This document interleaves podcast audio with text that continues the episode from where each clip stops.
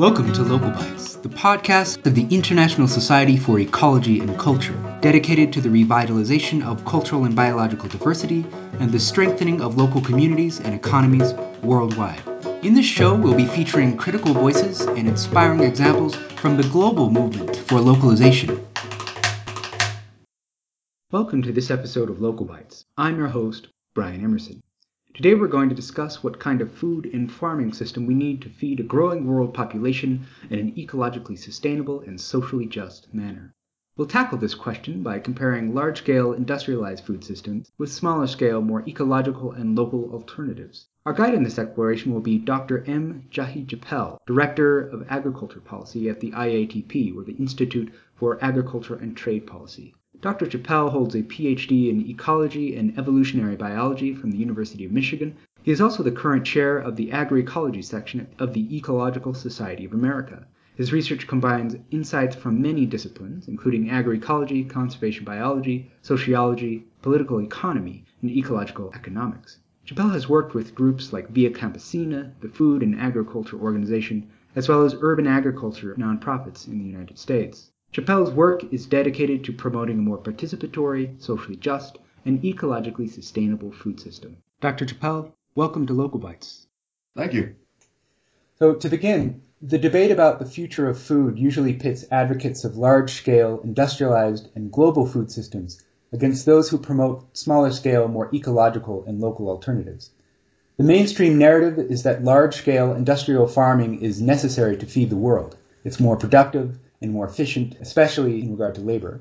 Furthermore, as the world urbanizes, the argument goes, we need to produce more food with less farmers. So it's inevitable, we must embrace industrial farming. Meanwhile, in this narrative, small scale, more ecological farming is said to serve a niche market at best. At worst, smallholders and family farmers are seen as inefficient, primitive in their methods, and consigned to the status of outdated anachronisms. In short, even if they have some laudable benefits, small eco farms are incapable of meeting the food needs of a growing population. So, Dr. Chappell, help us understand the contours of this debate. First off, how do these two farming approaches differ in their methods of production? And maybe in your answer, you could introduce our listeners to the practice and the science of agroecology. Sure. Uh, so that definitely, I would say, is the mainstream narrative, uh, which you laid out there, and it's uh, backwards in, in, almost every account, I would say. Uh, there are these sort of two large poles of the large scale industrial versus the small scale agroecological, but it's, it is important to remember there is a whole range of realities on the ground. Right. There are farmers of all sorts of sizes and shapes and kinds and interests. But by the same token, there are, these are sort of the two dominant poles and the industrial one has been for quite some time ascendant. I would say that the industrial scale farm, the large scale farm, I mean, essentially it's an attempt to turn farming into manufacturing, into a factory that you put certain inputs in, you get certain inputs out, measurably the same things each time, and very important, uh, saving labor and decreasing the amount of skill required so that you can hire people as cheaply as possible the efficiency of large scale farms has really been uh, oversold and it's almost never measured in terms of efficiency in terms of resource use. It's efficiency in terms of dollars and often in terms of profits. And so uh, it, it, really does concentrate capital and wealth into fewer hands and is immensely profitable for those hands. And it, at least in the United States and a number of other systems, it has resulted in cheaper food, but that's also due to the number of the policies that we've subsidized it with United States, we're sort of infamous for our direct subsidies, uh, as well as tons of indirect subsidies, just not taking into account the externalities like fertilizer runoff, climate change due to the carbon released from soil, soil erosion, erosion of genetic diversity. You could argue, you know, I, I would say the deterioration of our uh, rural community spaces hasn't been accounted for. So it looks cheap because of all these uh, uh benefits it gets and it does fit much better into a large scale commodity that we want to turn stuff into widget. And then in terms of looking at these two contrasting farms, could you say a little bit more about what they look like physically and how they operate? Absolutely. Uh, so, I mean, the large scale industrial farm, like a factory, they want to, like I said, have everything standardized mm-hmm. and homogenized. So they tend to be almost exclusively monocultures, you know, a whole bunch of uh, one thing, a field of wheat, a field of corn, of soybean, what have you And I think uh, most ecologists would agree that they, they, are essentially biological desert. There are living things there, but there's a huge attempt to have only one kind of living thing as much as possible, which is actually less diverse than a desert. Deserts have tons of things in them. And it takes, uh, I would say, a lot of resources to make nature, which never appears in a, or very rarely appears in a monoculture, fit into that box. So that's what it looks like. Really large, one thing. Agroecological farms vary in the way they look immensely. The idea, both socially and biologically, is that context, location, a lot of these things depend. And so there's going to be a lot of variation. And variation is what evolution draws from to create these wonderful adaptations that we see in, in nature. So there's a huge number of agricultural farms, but the baseline idea, which, which you asked earlier about, of agroecology is that agriculture must be seen as an ecological system and a social system ecologically speaking, monocultures are just not going to be something that's stable because that's not how the environment, how nature interacts. Agroecological systems try and integrate that with natural flows, having nutrients recycled, having a variety of different crops that complement each other, having animals integrated into agriculture again so that that nutrient cycle can be closed make it much more a closed system that utilizes resources as optimally as possible. And so you might see, you know, a fish pond or duck pond, small forest, you know, agroforest. You're definitely going to see cover crops of some kind in between crops. Uh, you might see crops intercropped in between other uh, crops at the same time. So you see a lot of variation, um, and where you are is going to de- determine what that variation looks like. Um, in a moment, I'll ask you to evaluate these two farming methods through a more holistic lens. But first, help us understand how these approaches compare using more conventional metrics. Which method actually tends to yield more food, and what accounts for this difference? Yeah, I really am resistant to even start with that approach, but uh, it's fair enough. That is how many people view it. I would say actually the, the real answer is we don't know which one yields more there's not just one farm or one piece of land. So there's always this critique that if you control circumstances too much to have it be scientifically valid, that's not like how the real world is, which is very variable. But if you go out and look at a whole bunch of different kinds of farms and different kinds of factors, then you're not holding things constant, so you're not having a real apples to apples comparison. But in terms of yielding a whole bunch of one thing, right now we do see that industrial farms tend to yield a whole bunch of, you know, one kind of corn or one kind of soybean or what have you but what we don't even have good numbers on it, just in terms of yield still, mm-hmm. is if you look at the whole farm system, at all the food coming off of a piece of land, what yields more, a small agro- agroecological farm or a large industrial farm? Those numbers don't exist because usually we just measure by commodity individually. And so there's a really strong reason to think that agroecological farms yield more if they have that integration and you're looking at all the food and not just one kind of food. And besides that, Seufert et al. had a study in Nature recently, a year or two ago, and they did find that there was a yield difference between industrialized farms and more organic farms. I think there's a lot of caveats that go around that, but if we take that as accept what they said, they also said that there's a huge variety in what that means depending on the crop, the soil condition, and if you use best management practices in organic, that gap lessens considerably. In many crops being the same, you know, yield for either one. Okay. I want to bring scale into this because I've heard of um, something called the inverse relationship between size and productivity. Does that figure into this at all? Absolutely. That is incredibly important. Um, it's a relationship that is seen again and again. Uh, the most recent research has shown that basically the, the inverse relationship between size and productivity says that small farms uh, produce more per unit acre or hectare than uh, larger farms. And we've seen this in many countries. Amartya Sen, a famous economist, was one of the first people to observe it in India uh, some 30 years ago or so, might be more than that. Other people have confirmed it, including uh, Chris Barrett at Cornell University and his colleagues and students have been looking at it. And it's been proposed that there's different reasons for this because, put simply, economics predicts that there shouldn't be that effect, that large farms should be at the very least just as efficient because you should reallocate your capital in such a way that you'll make sure you're getting the most out of your land no matter what. So economists are a little confused and this runs counter to what they think should happen. But they keep seeing it and Barrett's work has looked at, well, maybe there's imperfections in terms of small farms are better able to hire better quality labor because they have personal relationships. Um, maybe there's other market imperfections that are causing it. Uh, they found that there's almost none of that relationship is due to market imperfections and almost none of it's due to variation in soil quality, which is the other theory and several other people, Alberto Zezza, um, also recently did a study saying, yep, we see this. Small farms produce more per unit area um, than large farms. This is really, I think, understudied in the mainstream. It's, it's sort of something that's known, but no one focuses on. I think that's another argument against the industrial system that it actually is more productive in study after study to have smaller farms, but it is harder to have these large supply chains and large commodity things to have lots of small farms. So that's why also it's not favored by the market because the people who have the capital, it doesn't favor their model. The converse of this is that larger farms tend to be more productive per unit labor because they're heavily mechanized. Yeah, that's absolutely true. Though, though not per unit uh, of, of, energy. If you look at the, the, energy and the resources. Great. Well, actually, that leads into the, the next question. What is left out of these uh, more conventional comparisons that just focused on yield? And you've you've kind of touched on some of this already, but how do these two farming approaches compare in terms for instance, of efficiency of water use or energy use or other non-renewable resources or their um, different impacts on the climate or making um, jobs and rural livelihoods. What is a, a, more holistic and agroecological comparison reveal that these more conventional metrics fail to see? Well, yeah, basically everything you said, it, it, it's right on. I mean, looking at rural livelihoods, looking at uh, rural employment, looking at dietary diversity, looking at direct on-farm effects on biodiversity in terms of conservation and wild biodiversity. And item after item, uh, water efficiency, energy efficiency tends to be at least two times higher on organic agriculture uh, or, or agroecological agriculture, which is more broad than just organic.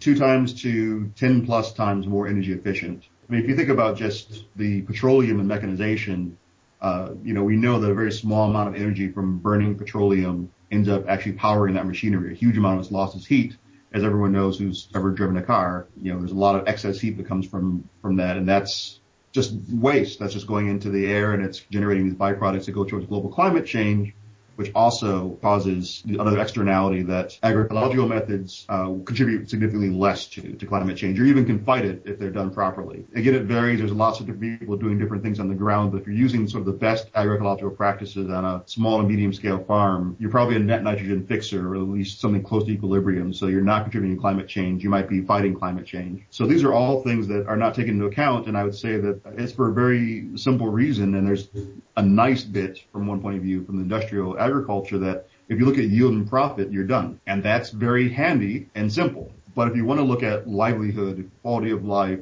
dietary diversity, rural livelihoods, uh, global climate change, biodiversity effects, I mean, you can't condense those down to one number or two numbers.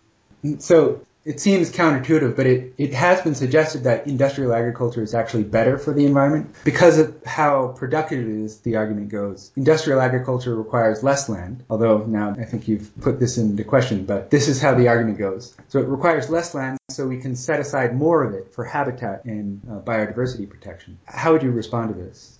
Short answer is that there's really almost no evidence of that happening. It was a hypothesis that quite possibly could have been true. Um, Norman Borlaug, considered the father of the Green Revolution, uh, helped develop a lot of hybrid crops. He's one, one of the first people to coin that. It was called the Borlaug hypothesis that increasing productivity after the Green Revolution in the you know, uh, of 60s through 80s was the single largest environmental benefit that mankind has ever seen because otherwise thousands of hectares of forest would have to be cleared to make the same amount of food the problem is actually if you look at the researches um, Tom Rudel and Patrick Meyfroidt and a number of other researchers have done the past five to ten years, there's not a solid correlation between increasing productivity and decreasing deforestation. You just don't see that empirically actually happen within countries. Um, it's hard to try and sum up the food for the whole world and look at forest cover for the whole world that's not as that data isn't as available. But there doesn't seem to be much reason to think that this happens regularly. And the, I mean, the short answer of that is if you think again, sort of in basic economics, if you make it cheaper and easier to make something, which is what Green Revolution does economically, it's cheaper and easier to make lots of one thing like corn, then that makes, that means it's, it's more attractive to other investors. You should do more of that. Mm. And so the basic economic drive is, oh, we can make more corn. We'll just invest in keeping, uh, and making, make more and more and more of it and expand the land under that. And so there's, basically there, there's no reason to think that that actually is what happens. Okay. So one of the things that comes out of, of all this is is that it really matters what metric one chooses in comparing these systems and the kind of questions one asks, um, like food output per unit of what? Per unit of land, labor, energy, and at what cost? Not just monetary costs, um, but also social and environmental costs. Um, who and who benefits and who loses? Yes. So what we choose to measure reflects particular values and, and goals. Profit maximization and mass production with a, as little labor as possible versus producing sustainable and healthy foods using less land and providing dignified employment and prosperous rural livelihoods. In turn, the metrics we use to evaluate different technologies and farming methods inform or misinform the policy decisions that help shape the food system that feed us. They also help guide choices made by food consumers and, and food producers. So when we start to really interrogate the feeding the world question, we move beyond the purely technical or scientific into more political and normative territory. I, w- I wondered if you might comment on this. You're absolutely right. And so, I mean, there's the, the expression that goes something to the extent of, you know, you get what you measure. Mm-hmm. And so if you measure profit or yield even, then you're going to keep improving those things. But yeah, that doesn't speak to who's getting it, who's getting the yield and who's getting the profit. And so in terms of the feeding the world narrative, that, that's one of the single largest problems. I think you hit it on the head there uh, for yield or for profit. We know that in the vast majority of places currently, and even historically, uh, by many arguments, a lack of food availability hasn't been the problem when people are hungry. There's food in that country or that region somewhere, but it's not affordable. As uh, there's uh, something like a, a drought, then that often causes a famine because food prices increase. There might be less food, but it's still there but you can't you can't afford it. People who have money to buy are the ones who matter in the market, and the poor don't. And that that's true of, of chronic malnutrition as well. So if you look at just yield, it doesn't say who's getting that yield. And even if you look at profit, which tends to be the sort of next step up in sophistication, that we do need to increase productivity because most of the world's hunger hungry are small farmers. And so the small farmers have better yields, of more profits, and make more money to be less hungry. And so that's closer to something that aligns with the evidence but it's still just not quite that simple. I mean, uh, Amartya Sen did the groundbreaking work on how people get access to food, and there's the the rights that you have in your society through your government or through uh, cultural networks. There's the uh, ability you have to get paid. There are the other elements, as people expanded beyond uh, uh, and pointed out. The other other elements of your social system that maybe uh, you do have enough money, but you don't have enough money for both food and schooling for your children or food and medicine. Well, you're going to choose medicine. You're going to choose maybe to support your children's long-term health by sacrificing your health or even maybe a little of their health by eating less so that they can have access to these other vital resources. And so all these things play into whether or not you have food and you can't just measure the, the yield and profit and get at all those things. Part of what you're saying then uh, is the question about how to feed the world is not primarily necessarily about productivity per se. It's about distribution, access, that reminded me of another um, issue that I've heard brought up in this conversation is the topic of waste. And also, the food we produce goes to a lot of different industries. Much of it is not even eaten, I guess, by humans anyway. So, how much of a problem is that? Absolutely. So uh, the estimates are between 25% and 50% of food is wasted, depending on the country. Wow. The estimates are coming down around, I think, around 35% worldwide average. And it's interesting because it's slightly different in richer countries and poorer countries. In richer countries, it tends to be that we're throwing food away and you, you got too much at your, at your serving. And certainly American servings are off the charts in terms of having just throwing food at you. Um, if you have the money for it. And so you throw a whole bunch of it away. Uh, it goes bad in your refrigerator. You, you maybe try and uh, store it or you buy it at the grocery store and it, just sits around. So I would say it's absolutely a question of distribution and a question of rights, which is why food sovereignty has had uh, this this growing movement behind it, the term food sovereignty, which is the idea that basically to me it's, it's democracy restated, that people in any given place should have the right to decide what kind of food system they want that's appropriate for that place and that time. And it's a tricky thing because, you know, what level is the right level to decide that? Is it the national government, the regional government? I would say, you know, in line with the localization um, that ISEC advocates, you know, it should be as local as possible. And that's going to require a lot of negotiation. We don't know what that level is for any given system. That's interesting. I would like to get into food sovereignty and localization question and talk about if it relates at all to agroecology and production methods. So up to this point, we've contrasted two different food production systems, large scale industrial and smaller scale diversified um, ecological methods. Another issue in this debate centers around the extent to which food economies should be globalized through corporate free trade regimes, or if we should instead democratize and relocalize food production and consumption, especially staples, leaving trade for luxuries or regional shortfalls or so on. You've sort of answered this already, but what's your general take on the question of localization?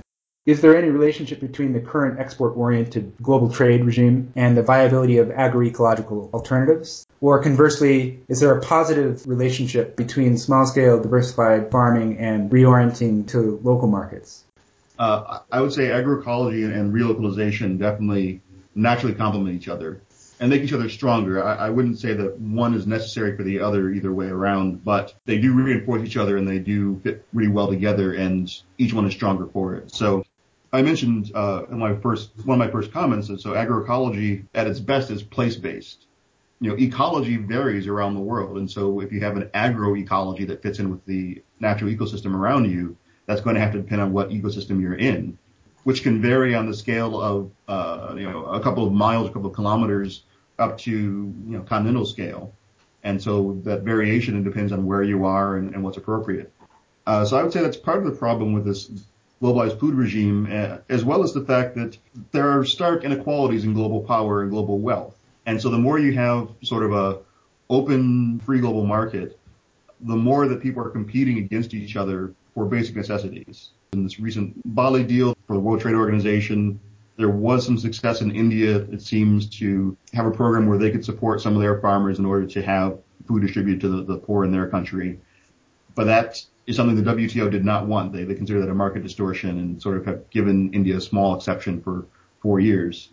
But if, if you don't have these kinds of locally focused policies, then you have the poor in India trying to outcompete for the food in the world, including Indian farmers trying to compete on prices with American farmers who are subsidized and with other poor farmers the entire world round. Plus food speculation, which can be very damaging to the stability and access of uh, poorer people to food. So, uh, I mean, I think the, the long story short is that economically the argument is that things will even out for the best for everyone in the long term. Even if there are these really low prices for these farmers and that they can't get access to everything, in the long term they can go to the city or they can move or whatnot. And so really the idea of this globalized economy is that anyone can go anywhere to follow, you know, where the jobs, the prices, the access are. But we know that's not true. Even without immigration law, how easy is it to move from rural India to United States or Canada or Australia or wherever, if that's where the cheapest food and the best uh, wages are. Uh, to me, it would have to work that way for the theory that we should just have no trade barriers or as few as possible to work out in food. You have to be able to move wherever you, you want to take advantage of that. That's not how it works. So what you have instead is that people are stuck in these, these pockets where they don't have access to food, which I would consider a basic right. You can't pull yourself up by your bootstraps if you don't have boots or straps or food. Very interesting. So some food scholars have flipped the productivity problem on its head, arguing that in addition to the problem of lack of access or poor distribution or food waste, some of the things that you've mentioned, we actually face crises of speculation and overproduction often, especially in um, commodity markets, agricultural commodity markets. So what's going on here and, and how does that relate to the question of how to feed the world? You do see that if you have people competing around the world for some kind of you know, globalized markets, and you have all this push from government, from rhetoric to produce more, more, more, all these technologies to produce more, and you're focusing again sort of on monocultures and single crops, then you can drive the prices really low, especially with subsidies. But even without subsidies, the prices of something can go very low. And there are two problems with that. One, that they can go below the cost of production where no farmer, especially small farmers who might not have extra capital to tide them through a price dip, can't really survive or even if you just drive it to low margins, you know, it, the price is higher than cost of production, but just barely. That's where if you have thousands of acres, you can still survive on that. But if you're only getting a little bit more than it costs you to produce and you're a small farmer, you don't have any room to live in that. Uh, and so we saw with the encouragement of coffee around the world, with even before synthetic rubber, when uh, rubber was sort of spread around the world, that you saw the prices drop out and the people who were originally producing it, uh, Brazil, Brazilian rubber to start with, and, and, coffee in various countries before it was sort of introduced into even more. You saw just the price drop out of that, and so many small farmers went out of business. So it sounds like part of what's going on is deregulation of supply management mixed with trade deregulation and policies that are driving mechanization lead to overproduction, which sends prices down. And you either have to get big or you have to leave agriculture. For many people, that means joining the slums in the global south. Am I getting the story right? I, I would say that that's pretty much right on. Um, And that benefits a lot of people who are not those farmers. In terms of people joining slums, that means there's cheap labor in the cities now, uh-huh. which the idea is that maybe everywhere will go through an industrial revolution like the United States and there it'll start with poor wages for everyone in time. Eventually everyone will get to the middle class that we have. There's no reason to think that that's the natural order of things that just happens without social struggle and very specific actions, including United States doing, having protectionism when we were generating our own industries, which now is no one's supposed to have. Uh, so yeah, the farmers having an overproduction or a huge production and driving down prices are great for people who are going to buy it and sell it at a high markup. Not so great for the farmer. So I'd like to switch gears a little and focus on two especially heated topics, GMOs and climate change. Maybe we can start with GMOs. So how do they figure into the debate about feeding the world? If if you look at Monsanto's website, for instance, you get an impression that ag biotechnology is the only way to meet rising food demand while protecting the planet. So, how well are GMOs in general delivering on the, the many promises? Well, it depends on what promise you're looking at. It's doing well for those companies that are selling them, uh-huh. and it's doing well for a certain number of farmers. But uh, again, in, in terms of just food, it's not a question of production in most cases. And when it's a question of income for farmers, it's definitely not clear that GMOs do better for them. They have to pay more for the technological agreement since Monsanto owns that still, even after you buy it. They own all that material that you've bought hmm. and you're just sort of essentially right. licensing it from them. And so, uh, uh, some number of farmers are able to make that work just like some number of farmers are able to make really large scale monoculture work before.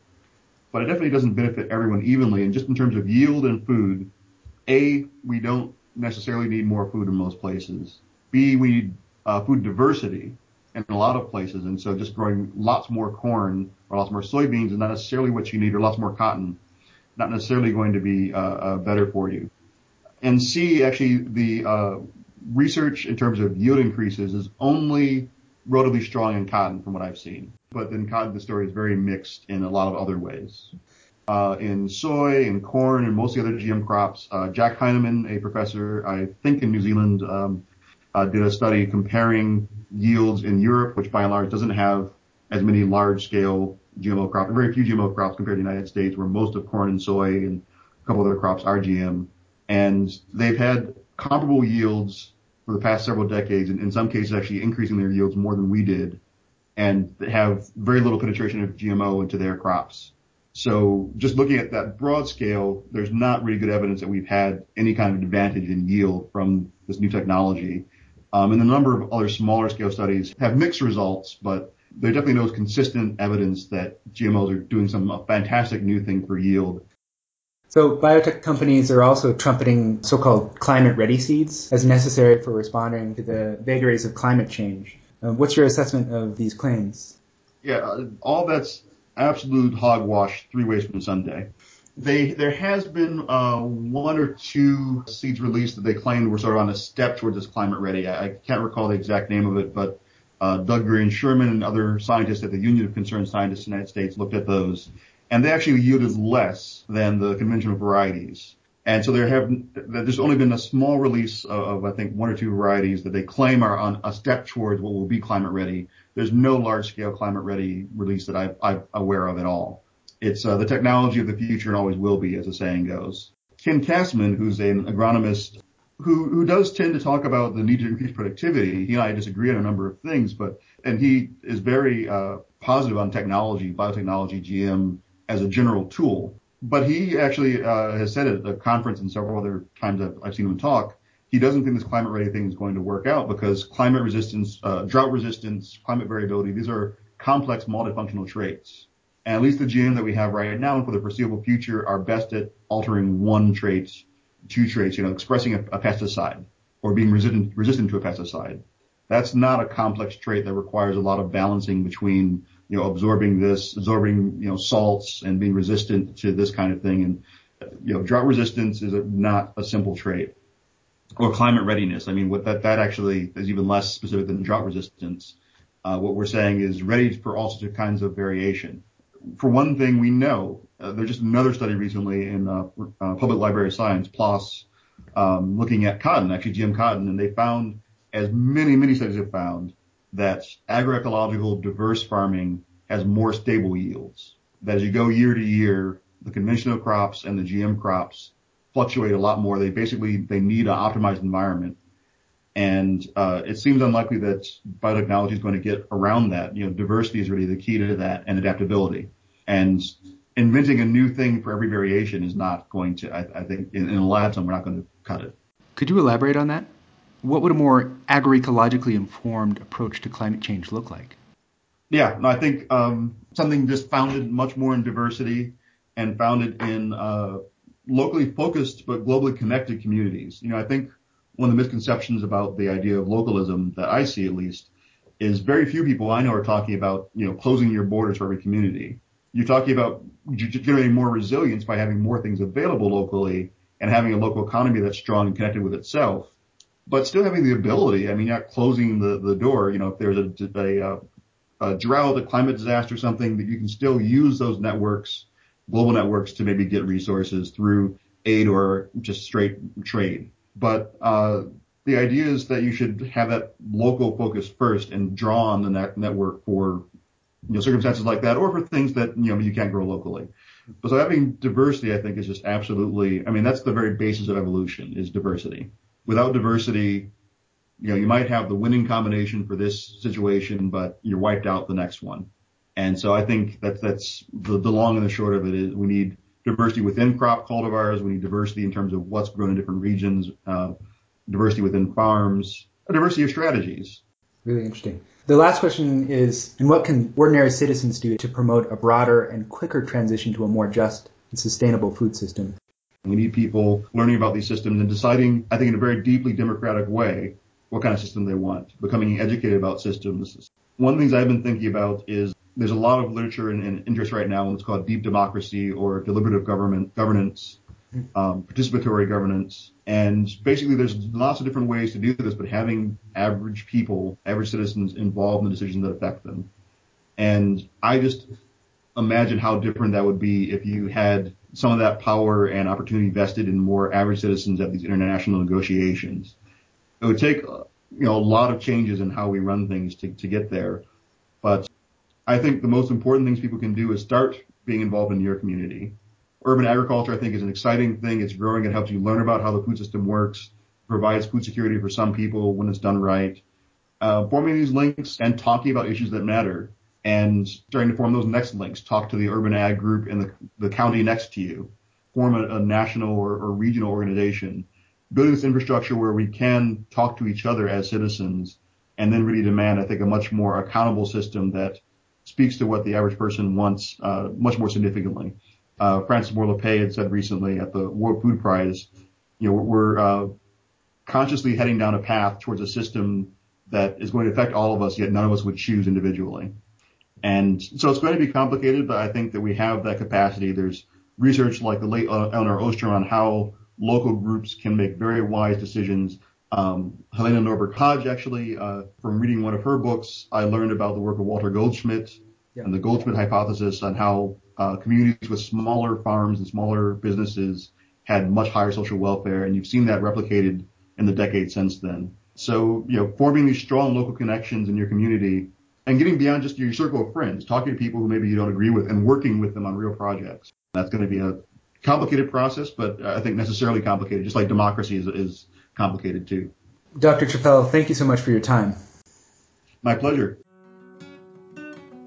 You've been listening to Local Bites, a podcast series from the International Society for Ecology and Culture, dedicated to the revitalization of cultural and biological diversity and the strengthening of local communities and economies worldwide.